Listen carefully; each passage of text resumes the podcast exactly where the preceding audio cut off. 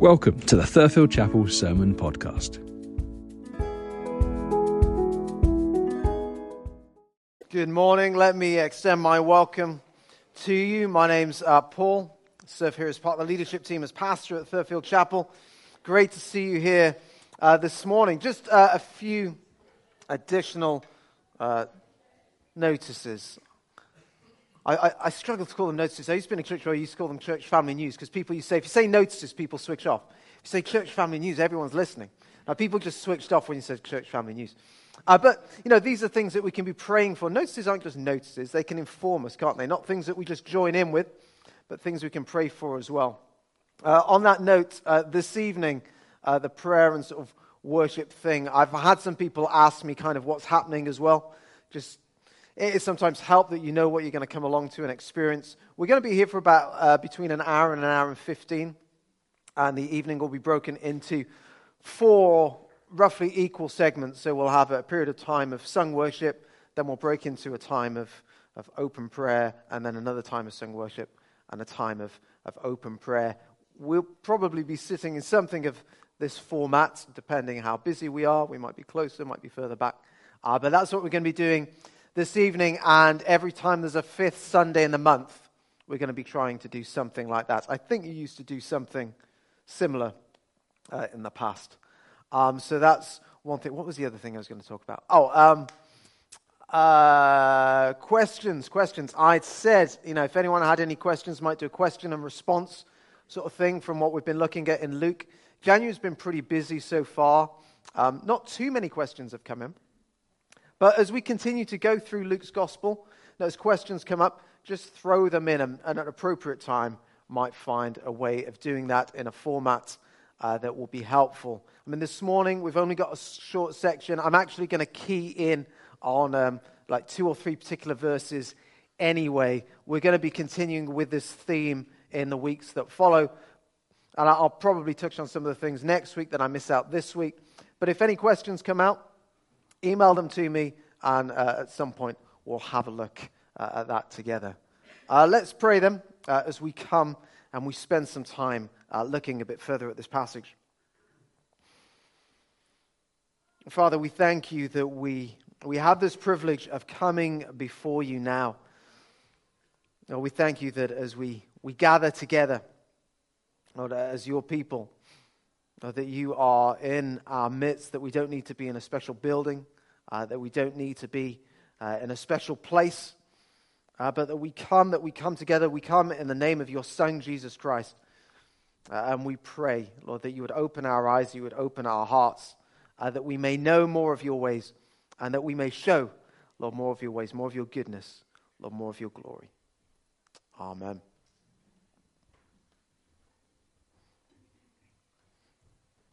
Okay, how should we respond? How should we respond to the outsider and to the outcast? Now, how are we to respond as Christians, as a church? This is a question that the Church of England has been wrestling with recently, and you may have seen on the news over these sort of last uh, 10 days uh, the Church of England's response to the LGBTQI plus community. Now, although we're not part of the Church of England, you know, this isn't a theoretical question for us. Because there are many of us who are here, myself included, know we have loved ones, friends, family who identify as part of the LGBTQI plus community. Now, you may well be sitting here today and you experience something of same sex attraction. You experience gender dysphoria. Maybe you feel like an outcast. Maybe you've been treated like an outcast. So this isn't theoretical.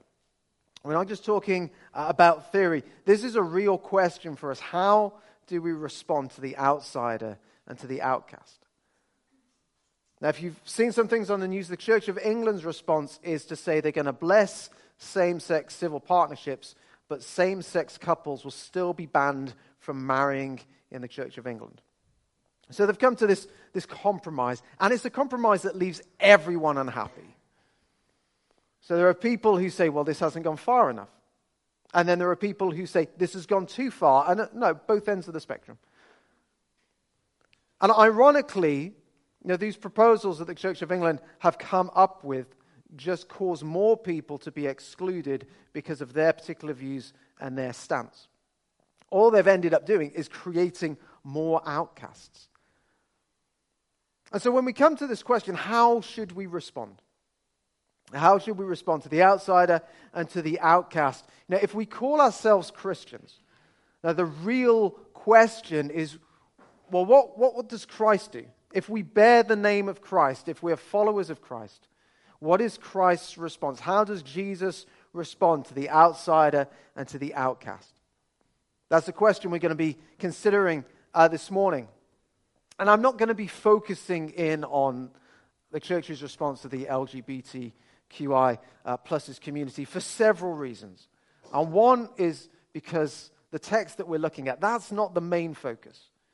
That may be an application. It may be an application for us at this point in time, but it's not the main focus. And I don't think we do anyone any favors if we just make this text about sexual identity. Because the result is we'll start mishearing, we'll start misapplying things, particularly the finer details. Like, for example, I am not saying that same sex attraction is equated with leprosy. But that's a way that it could be misunderstood if we just make this about that question. And then we miss out on all the other ways that this applies, and the ways that it challenges us, the ways that it comforts us. So, this is a, a general question that we're looking at. There may be specific ways that we need to apply it in our lives. But how does Jesus respond to the outsider and to the outcast? And there's a specific outsider that Jesus meets here, a specific outcast. It's a man with leprosy. Now, we don't find ourselves in that same context. The chances of us bumping into a leper are very slim. But you know what? That's okay. Because we're not looking for a methodology. It's not what we're coming to Scripture. We're not finding a methodology that we just take out and we plonk into the various experiences that we find ourselves in. What we're looking to do, and as we come to Scripture, what we're looking to do is to see the heart of Christ. And as we see the heart of Christ, as we see the glory of Christ, then to behold that, and by the work of the Holy Spirit, changing and transforming us as we behold the glory of Christ, that we reflect that glory with an ever increasing glory. And so then that we respond to the outsider, to the outcast, whoever they are, whatever context, in the way that Jesus does. That we reflect him. So we're in Luke's gospel. You know, if you've got your, your gospel journals, have them open. Um, we've still got some right at the back uh, if you want to grab one, or have your Bible open. Uh, uh, Luke, we're going to be in Luke 5.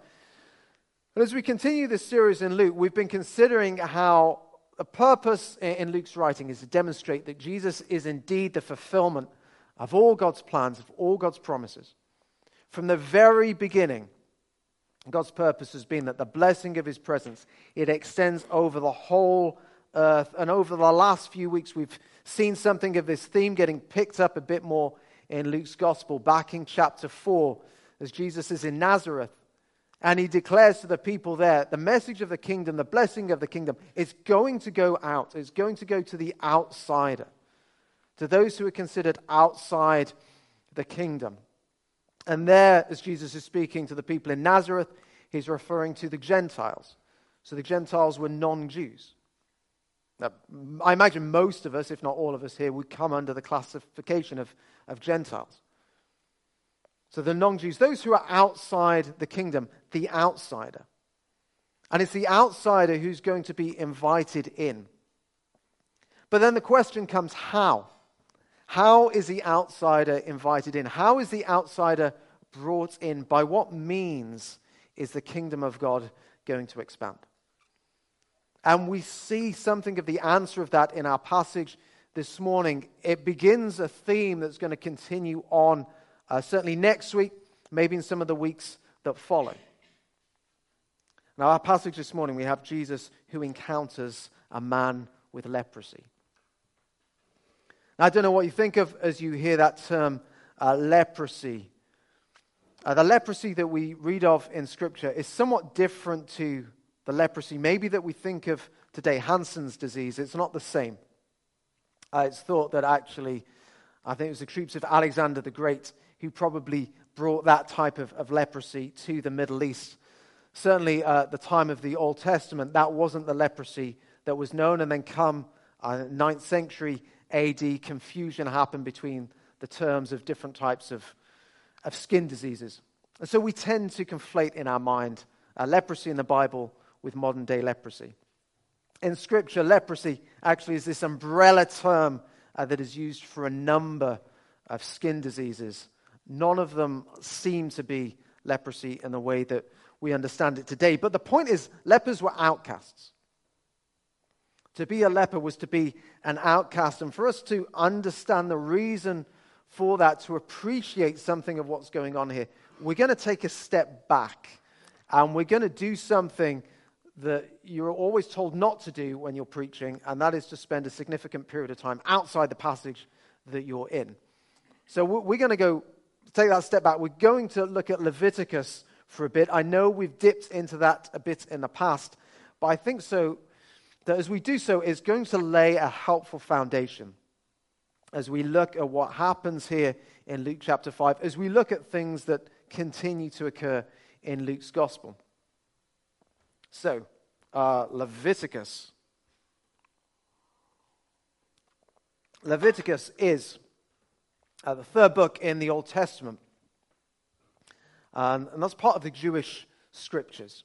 Now, these are the scriptures that Jesus came to bring to fulfillment. The book of Leviticus basically deals with this question how can a holy God dwell with his people? How can a holy God dwell with his people? Because the presence of God is good, it's life giving, it brings blessing, but it's also dangerous. An example is often used of the sun. When you think of the sun, the sun is good, it gives life to things on this earth, it gives light, it gives heat, it gives warmth.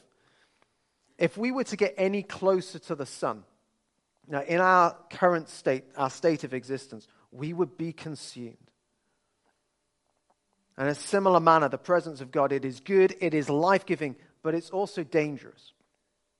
And so in Leviticus, we read of these three categories you've got the holy, you've got the clean, and you've got the unclean. Now, for the clean to encounter the holy, it's life, it's blessing, it's good, it's desirable. If the unclean encounters the holy, the result is to be consumed. Now, maybe it will help if we uh, draw a parallel uh, with life, death, and mortality.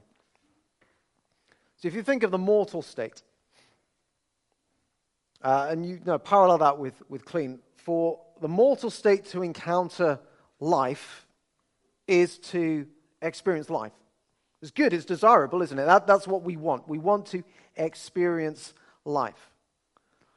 What happens if death encounters the source of life. If death encounters life. And we're thinking here uh, as life in all its goodness, in all its fullness, so good, so powerful, so pure, that death gets consumed. And we're not talking about, you know, just powers and forces here. This isn't an impersonal force. We're talking about God uh, and who God is. God is holy. Now, God is life. In Him is life. He gives life to all things. And so good and so powerful and so pure is the presence of God. Now, what happens if death encounters such life? Now, we've sung about it. What happened after Jesus was crucified and he was buried in the grave and death encounters life? Life, is, uh, life consumes, life swallows up death in victory. This isn't because life and holiness is bad, it's because it's so good that death is consumed. Life consumes death, the holy consumes the unclean. And so Leviticus is asking this question how then can a holy God, the holy God, dwell with his people? and one of the main teachings is well, then the people need to be in this clean state. To be in that state that is clean is to experience life, it is to experience blessing. To be in a state that's unclean would be to be consumed. So the people of God are to be in this clean state. And to be in a clean state means to be separate from all these things that are associated with death, to be separate from this state of death. And so there are a number of things uh, that can make a, a, person unclean, and these are all things that are associated uh, with death. So, bodily fluids that are associated with life as they leave the body, that's considered uh, a state of death. And so you'll read of that in Leviticus. And for that to happen puts you in an unclean state. It puts you in a state that is associated with death. To touch a dead body or a dead animal, that would put you in a, a state of death. It would render someone unclean. And if you're in a state of uncleanness, that then can be transferred. So if if the unclean touches the clean, or the clean touches the unclean, then that which is clean becomes unclean. That makes sense? If what is clean touches the unclean, it becomes unclean. Just like if what is mortal encounters death, the result is a state of death. So there are various things that could make people unclean. Now, often those were temporary states. So you wouldn't stay that uh, in that state permanently. There were various regulations for cleansing in the book of Leviticus, so people could move from this unclean state to a clean state. So you could, you could be clean and be made unclean. But then if you're unclean, you could also be made clean through various regulations. Now, if, if this helps, you can think of Leviticus being like instructions for snakes and ladders. It's telling you there are certain things that move you down like a snake, and there are other things that can move you back, these various regulations on purity. So, in summary, Leviticus. Leviticus teaches us God's holiness is good. Is good, is a desirable thing. And if you are in a clean state, encountering the holiness of God, it results in life and blessing. To be in an unclean state and to encounter God's holiness is to be consumed. That's Leviticus. Right, Luke. Uh, Luke chapter 5, then verse 12. While Jesus was in one of the towns, a man came along who was covered with leprosy. Leprosy was one of those things that could make someone unclean. And if you were in that state of uncleanness, that state of death, you had to separate yourself.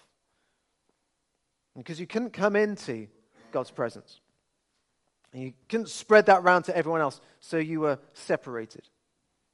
You're something of an outcast, really. But here's a particular problem when it comes to leprosy.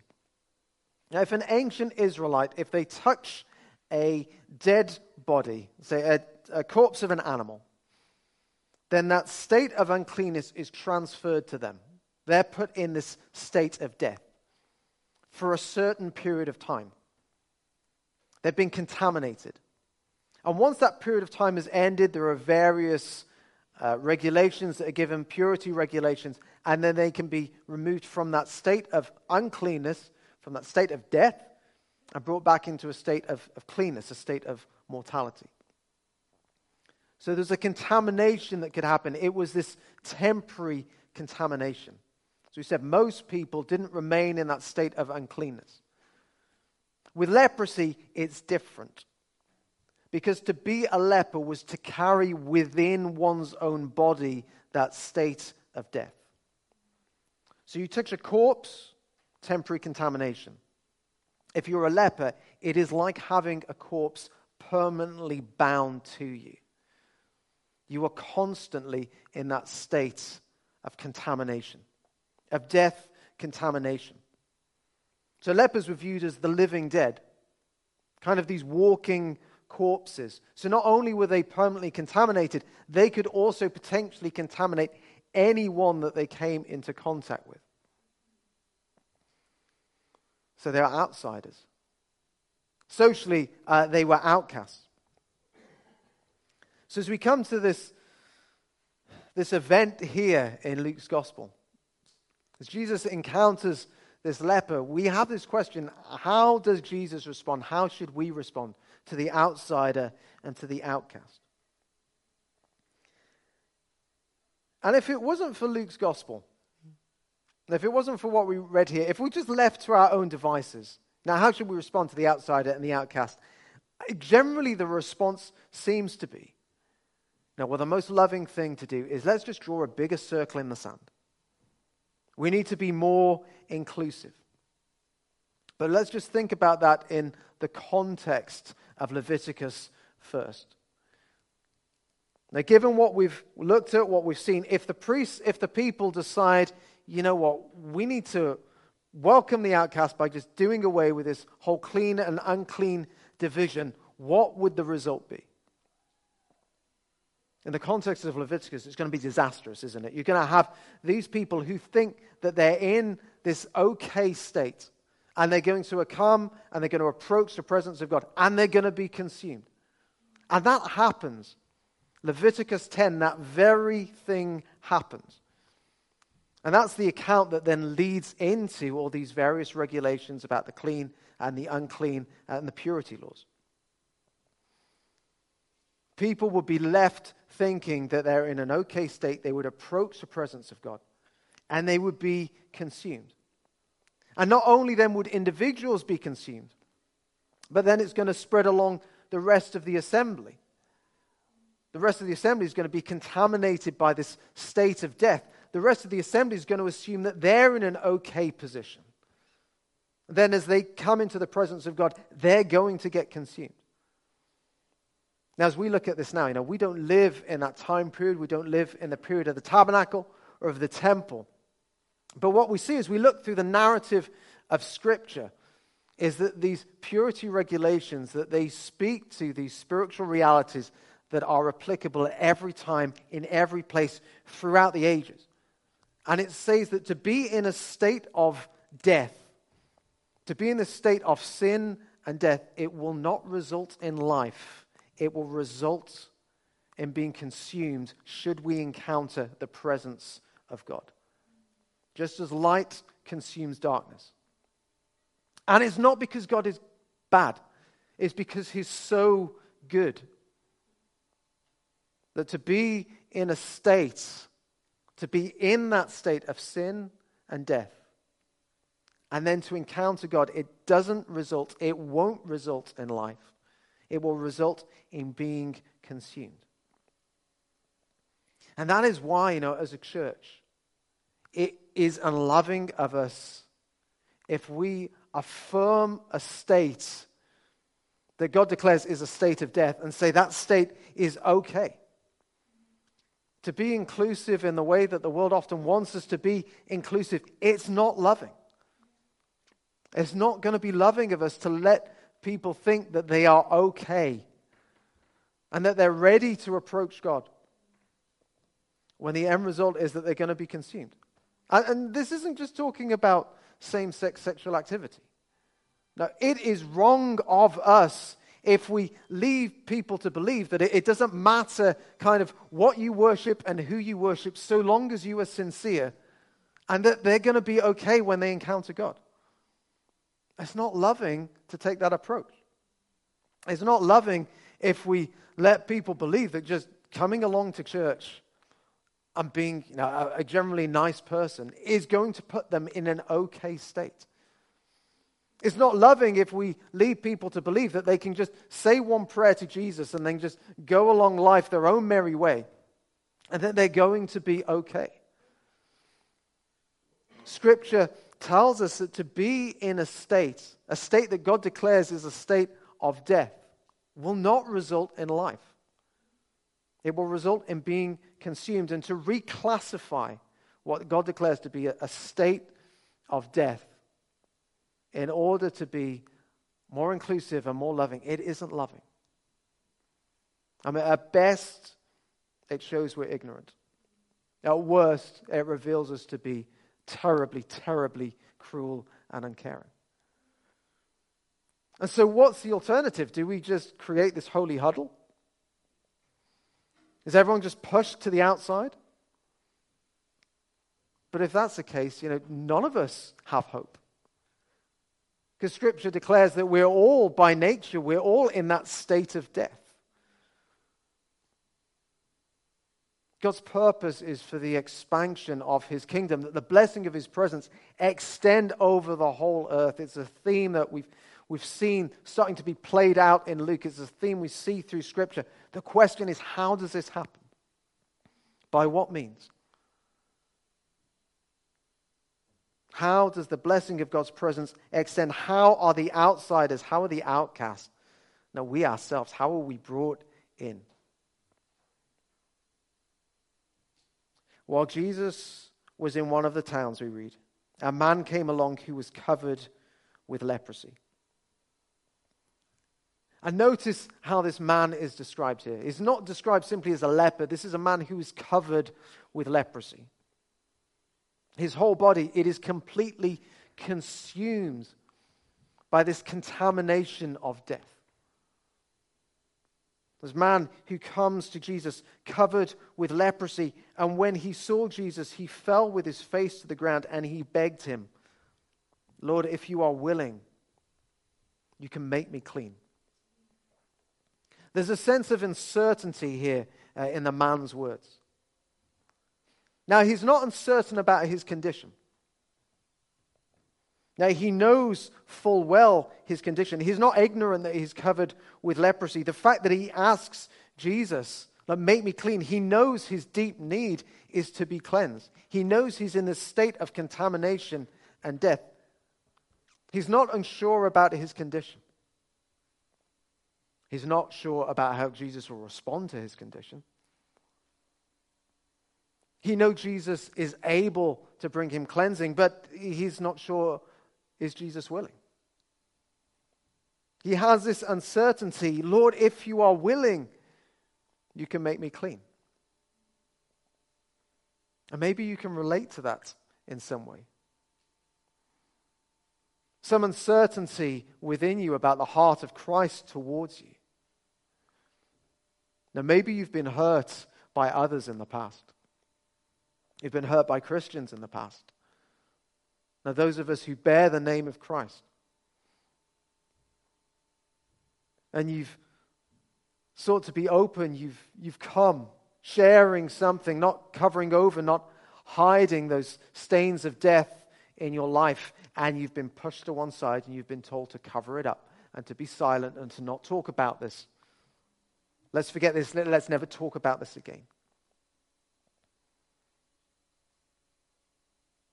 And you wonder, is that the way Jesus will respond to me? so you stay hidden away. How does Jesus respond? How are we to respond? If, if that's your experience, then on behalf of those who've done it, who've, who've borne the name of Christ, now I apologize. Because that is not the heart of Christ. That is not the heart of Christ that we see here in this passage. What is it that Jesus does? Verse 13 He reached out his hand and he touched the man. I am willing, he said. Be clean. Jesus reaches out and he touches this man, this man who is in this continuous state of all consuming contamination of death. And Jesus reaches out to him and he touches him. And that's surprising.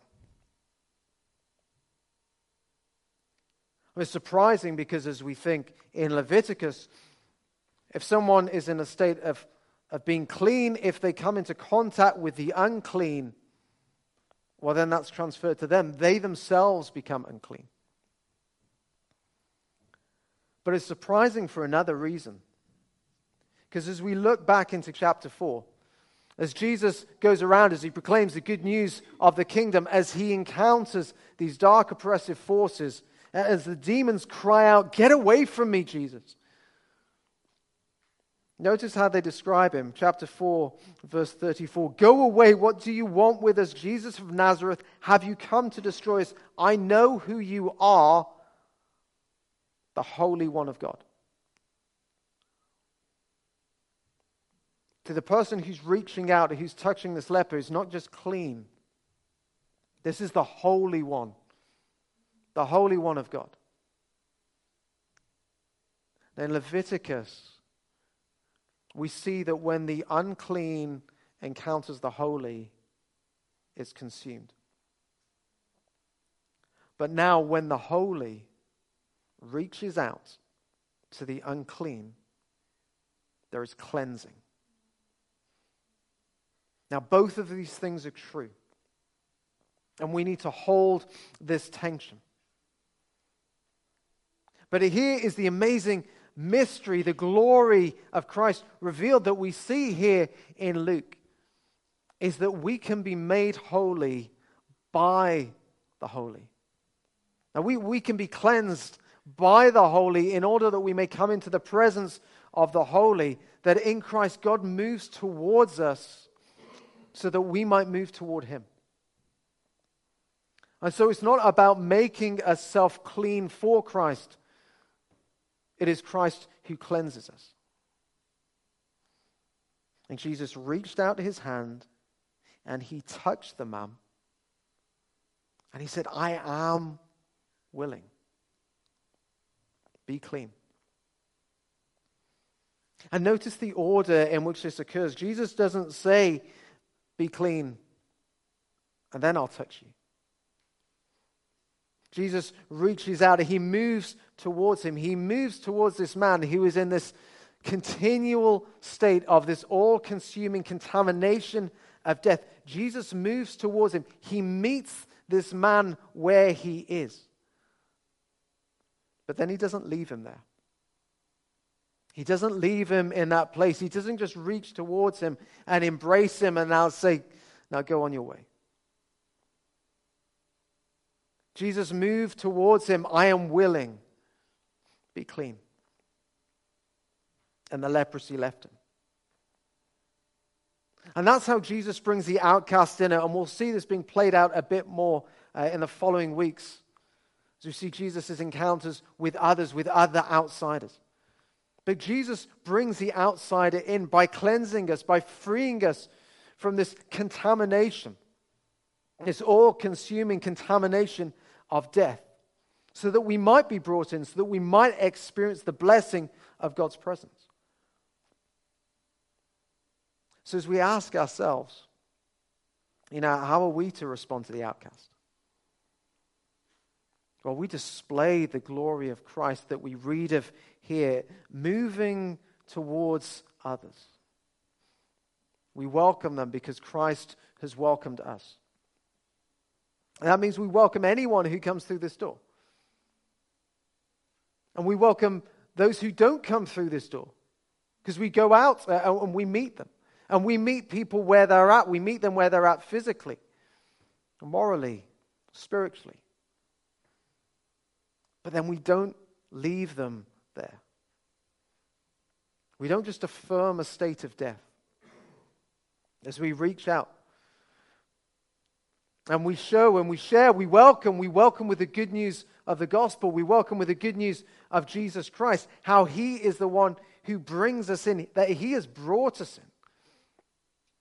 And so the message that is declared is not be changed and then come to Christ. It's always come to Christ to be changed. And that's a message that we all need to hear. You know, whether we've been a Christian for decades, whether this is the first time that we've heard the gospel. The way that we are changed is by coming to Christ as we recognize perhaps our poverty and our failure and even our sin in welcoming others and not displaying the way of Christ. No, the answer is not now we need to change ourselves and then come to Christ. We need to come to Christ to be changed. We need to behold the glory of Christ. It is true for us. It's how you begin the Christian life, it is how you will live the Christian life, it's how we continue.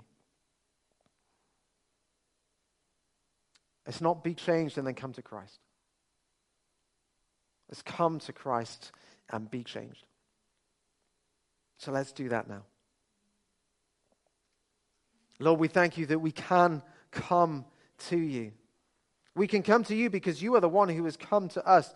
Lord, that you reach out to us. Now, all of us, by nature, have been in that state of, of death. Lord, uh, and there are times where, where maybe we go back to that. I pray that you would bring, Lord, to us the conviction of where we have strayed, where we've, we've just sought to go uh, the way of death. Lord, but also to bring that great comfort. Lord, in seeing that, we can come to you, Lord, the one who has come to us. May we reflect more and more of your heart. To not be those who are light on sin, but certainly light in touch. Or that we would declare Lord, that we would demonstrate, that we would embody, Lord, this message. It's not that we are cleansed, that we, we come to you. Or that we come to you so that we might be cleansed. Amen.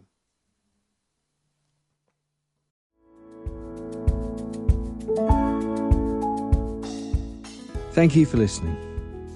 If you have any questions or would like prayer relating to anything you've just heard, then please do get in touch.